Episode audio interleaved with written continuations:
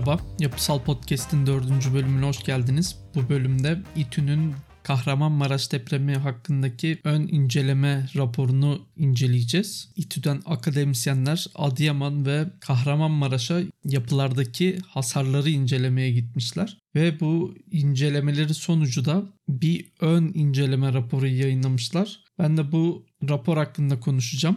İTÜ'deki akademisyenler Adıyaman ve Kahramanmaraş'ta bütün yapıları değil sadece kamu binalarını incelemişler. Kamu binaları ne diyecek olursanız yani hangi kamu binaları? Okullar, hastaneler ve idari binalar gibi belediye binaları, kaymakamlık artık neyse o tarz yapıları incelemişler ve yıkılan kamu binalarını göz ardı etmişler, oraya incelememişler. Sadece hasar alan yapıları incelemişler.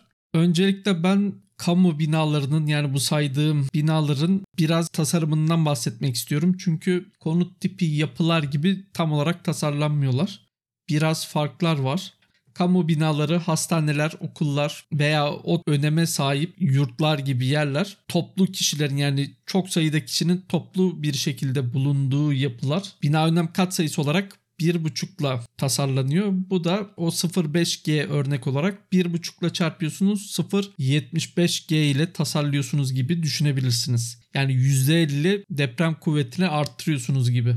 Bu bakımdan kamu binalarının veya işte bu saydığım okul, hastane gibi yapıların depremlerde daha az hasar alması hatta almaması gerekiyor. Bunun haricinde de performans hedefleri var yönetmeliklerde 2007'de de var 2018'de de var. Bu performans hedeflerine göre daha üst düzey performans hedefleri koyuluyor bu yapılar için. Yani konut tipi bir yapı can güvenliğini sağlaması gerekiyordu 2007 yönetmeliğine göre mesela 475 yıl tekrar periyodu olan deprem için. Ancak hastane gibi yapılar hemen kullanım şartını sağlaması gerekiyor aynı depremde ve daha üst seviye olan bir tasarım depreminde de can güvenliğini sağlaması gerekiyor. Bunu hesaplarda göstermeniz gerekiyor. Aynısı konut tipi yapılarda yapılmıyor. Yani daha özel tasarım yapmanız gerekiyor. Hastane, okul, veya bu öneme sahip yapılar için. 2007 yönetmeliğinden bahsetme nedenim bu incelenen yapıların hepsi 2018 yönetmeliğine göre değil. Bir iki tanesi 2007 yönetmeliğine göre ve orada istenen performans hedefi yakalanmamış. Bu yüzden ön bilgi olarak bunları veriyorum. O yapıda beklenmesi gereken neydi? Bunu söylüyorum. 2007 deprem yönetmeliğine göre deprem sonrası kullanımı gereken binalar var mesela bina kullanım amacı ve türüne göre ve bunların deprem alışılma olasılığına göre tasarım depremlerinde hangi performans düzeyini sağlaması gerektiği yazıyor. Bir tablo var tablo 7.7 isterseniz bakabilirsiniz. Deprem sonrası kullanımı gereken binalar hastaneler, sağlık tesisleri, itfaiye vesaire. Hastane bizim için burada yeterli çünkü onu gezmişler ve insanların uzun süreli ve yoğun olarak bulunduğu binalar demişler. Okullar, yatakhaneler, yurtlar, pansiyonlar, askeri kışlalar, cezaevleri, müzeler ve benzeri. İkisinde de bina önem katsayısında 1.5 almamız gerekiyor. İkisinde de 2007 deprem yönetmeliğine göre 50 yılda aşılma olasılığı %10 olan yani tekrar periyodu 475 olan 2018 deprem yönetmeliğinde DD2 depremi olarak geçen depremde hemen kullanım şartını sağlaması gerekiyor bu yapıların. 2018 yönetmeliğinde DD1 diye tabir edilen 50 yılda aşılma olasılığı %2 tekrar periyodu da yaklaşık 2500 sene olan depremde de 2007 yönetmeliğine göre can güvenliği seviyesini sağlaması gerekiyor. Bu seviyelerden bahsedecek olursam hemen kullanım adı üstünde o yapıyı direkt olarak kullanabilmeniz gerekiyor.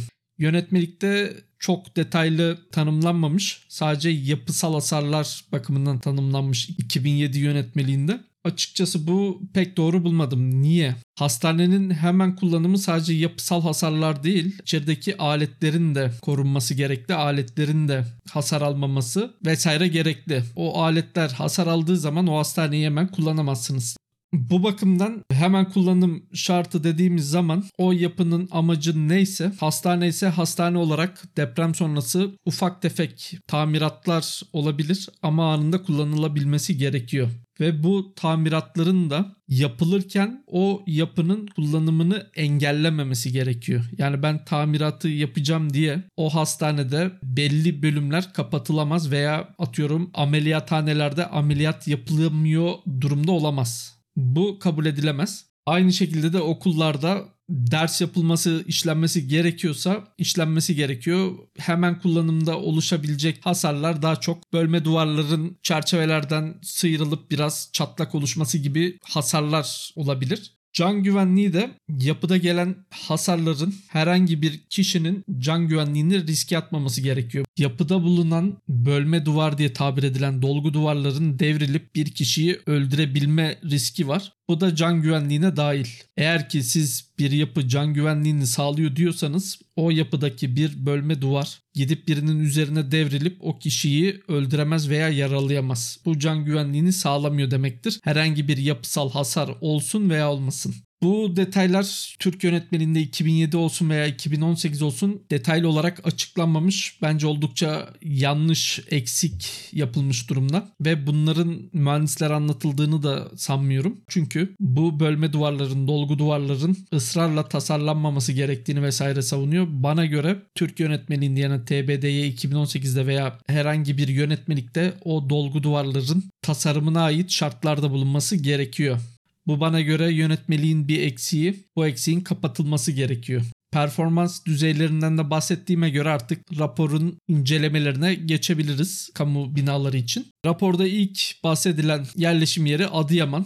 Adıyaman merkezde ölçülen ivmeler 0.2G civarında diyebiliriz. Burada da beklenen tasarım PGA değerleri yani yer ivmesi değerleri 0.25G civarında DD2 için. Bu bakımdan beklenen değerlerin civarında olduğunu söyleyebiliriz meydana gelen değerlerin. Merkez değil de Gölbaşı ve Çelikan bölgelerinde ise 0.56 G'lere göre tasarlanmalıymış. Türkiye deprem tehlike haritasına göre. Bu bakımdan Adıyaman'da meydana gelen ivmeler mühendislerin beklediği seviyelerde daha üst bir seviye değil. DD1 depremi içinde merkezde 0.42G gibi o civarlarda yani 0.4 G'ye sahip PGA değerlerine göre tasarlanmalıymış ve bu ikisi de 2018 yönetmeliğine göre kontrollü hasar için tasarlanmalı. 2007 deprem yönetmeliğinden az önce bahsetmiştim.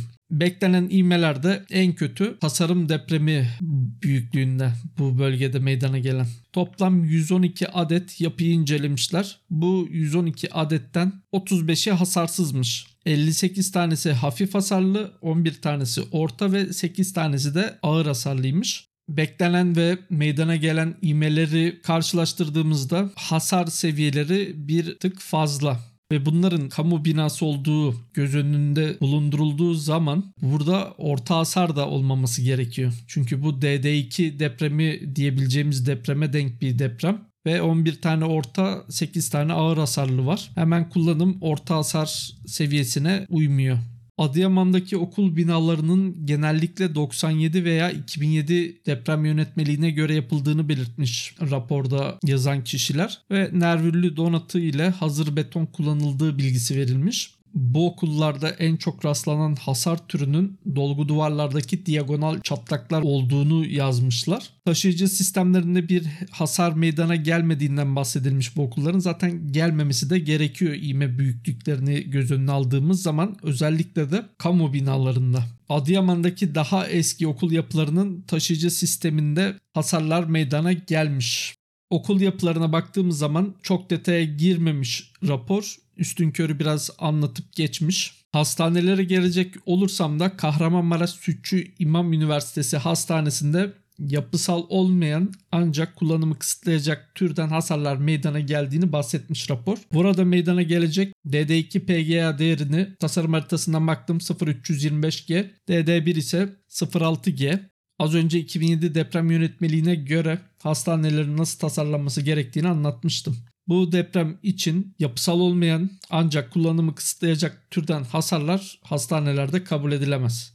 Aynı tarzda bir hatta daha da ileri seviye bir e, hasar Kahramanmaraş Necip Fazıl Şehir Hastanesi ana hizmet binasında meydana gelmiş. Bu hizmet binasında taşıyıcı sisteminde ciddi bir hasar olmadığı kaydedilmiş raporda ancak Fotoğraflara bakıldığı zaman bazı fotoğraflarda içerisi savaş alanı gibi. Fotoğraflardan görüldüğü kadarıyla cihazlarda hasar almış. Hatta asma tavanlar düşmüş, dolgu duvarların hasar aldığı görülmüş. Bunlar hastanelerde bu depremde meydana gelmemesi gereken hasarlar. Çünkü bu tarz hasarlar meydana geldiği zaman o hastaneyi direkt olarak kullanamıyorsunuz. Zaten bundan da raporda bahsedilmiş. Hatta bu gelen hasarlardan dolayı hastaların veya orada çalışan personelin yaralanmasının çok büyük olasılık olduğu bahsedilmiş. Bu yapıda 2012 yılında faaliyete açılmış. Yani 2007 deprem yönetmeliğine uyması gerekiyor. Bir sonraki yapıya geçiyorum. Adıyaman Özel Gözde Tıp Merkezi. Burada ciddi hasarlar da meydana gelmiş. Ağır hasar gözlemlenmiş bir perde duvarında. Ancak buradaki garip olan durum bu yapının bodrum katındaki perde duvarlarda tesisat ve havalandırma boruları için perde duvarlarda delikler açılmış. Hatta perde duvarın üst kısmı öyle bir tıraşlanmış ki döşemeyle büyük bir kesimi herhangi bir bağlantısı yok perdenin döşemeyle. Yani o perde perde olarak çalışmıyor artık. Bodrum kattaki perde. Özel bir tıp merkezinin yapısında bu zeka örneğini görmek gerçekten garibime gitti. Hastanelerde meydana gelen hasarların gelecekte önlenmesi için de dolgu duvarların esnek bağlantı detayları ile kullanılması gerektiği tavsiye edilmiş raporda katılıyorum. Hastane, okul, belediye binaları, kaymakamlık vesaire gibi yapılarda en azından bu esnek dolgu duvar bağlantılarını kullanılması gerekiyor. Konutlarda müteahhitler kullanmıyor olabilir. Ancak en azından bu tarz önemli yapılarda kullanılması şart koşulmalı. Adıyaman Belediyesi ek binasında ise taşıyıcı sistemde bir hasar olmamasına rağmen doğu kanadı içine girilip inceleme yapılamamış. Yapıda ağır dolgu duvar hasarı gözlemlenmiş. Yani dolgu duvarlar çok ciddi hasar almış. Yapıya da zaten batı kanadının arka cephesinden girebilmişler. Yine bu örnek bize dolgu duvarları niye tasarım sırasında göz önüne almalıyız? Niye bu dolgu duvarları da tasarlamalıyızın güzel bir örneği. Yani bu dolgu duvarların belli tasarım şartları da yönetmelikte olmalı bence. Türkiye genelinde bu hasar tespit çalışmalarında toplam 482 bin bina incelenmiş ve bunların 62 bin tanesinin hali hazırda göçmüş veya acilen kontrollü yıkımı gereken binalar olduğu dile getirilmiş raporda. Yani bu depremde yıkılan 12 bin bina olduğu, yapı olduğu dile getiriliyor. Ancak deprem sonrasında elimize gelen bilanço 62 bin binanın yıkıldığı. Yani bu şu demek. Şu an ağır hasarlı ayakta duruyor ancak o binayı kullanamayacağız. 62 bin bina yıkılacak, yeniden yapılacak. Bu çok uçuk bir sayı ve uçuk bir maliyet. Yani şöyle düşünün bu sadece 62 bin bina yeniden yapılacak parası değil. Orada 62 bin binada yaşayan insanlar vardı. O şehir yaşamı komple yerle bir oldu. Bu 62 bin binada yaşayanlar artık nerede yaşayacak, çalıştıkları işlerde nasıl çalışacaklar bir ton sorunu beraberinde getiriyor. Bu bakımdan muazzam büyüklükte bir yıkım. Bir de bunlara orta hasarlı tadilat edilmesi gereken binalar da eklenecek. Bu 62 bin sadece acil bir şekilde kontrollü yıkımı gereken binalar veya halihazırda yıkılmış bu yıkılan veya ağır hasarlı binaları şehirlere bölecek olursam da Adıyaman'da 7000 ağır hasarlı yapı mevcutmuş. Antep'te ve Kahramanmaraş'ta 13 bin yani ikisi toplam değil 13'er bin ağır hasarlı yapı mevcut. Malatya'da da 8 bin civarında ağır hasarlı yapı bulunuyor. En ciddi ivmelerin en büyük ivmelerin meydana geldiği Hatay'da ise 15 bin civarı ağır hasarlı yapı bulunuyormuş. Gerçekten yani 15 bin sadece bir şehirde Hatay'da muazzam büyüklükte bir sayı Tabi bu verdiğim sayılarda 16 Şubat itibarıyla geçerli olan sayılar bu raporun yayınlandığı tarih itibariyle bu sayılar belki daha da artabilir. Bu hasar tespit çalışmaları ne kadar tamamlandı veya tamamlanmadı bilmiyorum. Ancak bu hali bile oldukça uçuk sayılar. Bu bölümde konuşmak istediklerim bu kadardı. Bahsetmek istediklerim. Bir sonraki bölümde görüşmek üzere. Hoşçakalın.